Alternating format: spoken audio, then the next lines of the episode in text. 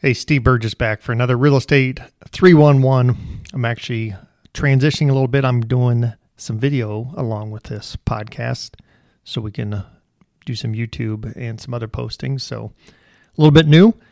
This is just part of building it. I'm going to get more consistent. I think the last one I posted was two weeks ago, maybe. And I'm going to post now at least every week with the intent to get these out on Tuesdays. So here we are back for another Real Estate 311. So today I'm going to have a little discussion about actually a live project I'm working on with a partner. I think it's eight or nine single family houses owned by two different family members. One family member for sure wants to get rid of their package. The other one is on the fence. So you know what that means. On the fence means you got to pay the price for it. So we're looking at these houses, have done a tour of, I think, all of them at this point. So you could say it's a single family package. It is, but it isn't. They're not lumped in a loan. They're two different sellers, individual loans. So we would look at it from either buying it with a lump loan, putting a chunk down, and then getting a, a local bank to what they call portfolio loan, where they would hold it. The, the negative with a portfolio loan is a local bank They'd probably do a 20 year, maybe a 25 year amortization, probably 20 or 25% down, and the rate would adjust every five years. The other option is we go do single family, you know, do a, a traditional loan on it, single family loan, get a 30 year fixed rate mortgage or 15 year fixed rate mortgage. Actually, we would do 30, help the cash flow, and do that.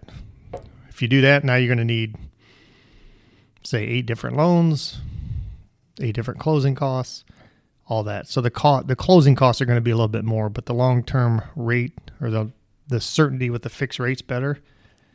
But do we really want to lock in the fixed rates now? It, it's probably better off if we just do a portfolio loan on the package, and then when rates drop, start cherry picking them out of there one at a time and get them on some long term fixed rate loans.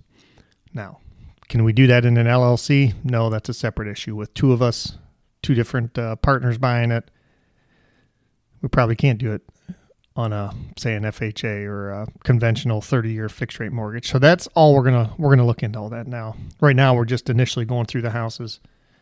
So what's interesting, the people, the sellers want around I'm going to just throw some generalities and ballparks here since it is a live transaction we're working on. Around 200,000 per house. Okay, these are off market.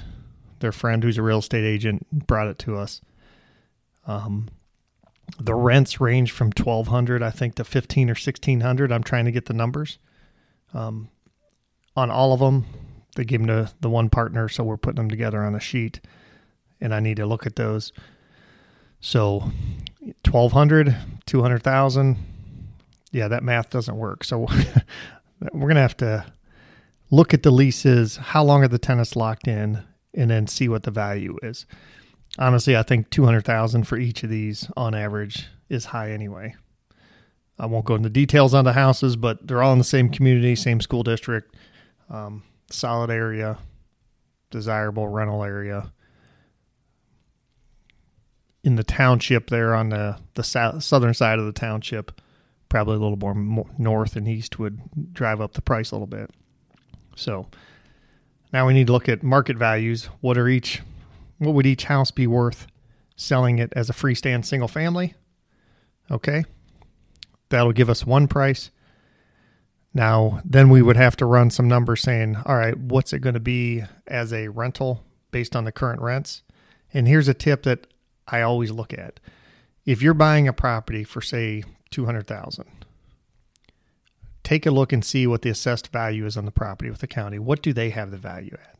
Cuz if it's at 120, chances are as soon as you buy it for 200, your taxes are going to go up you know, 50% maybe.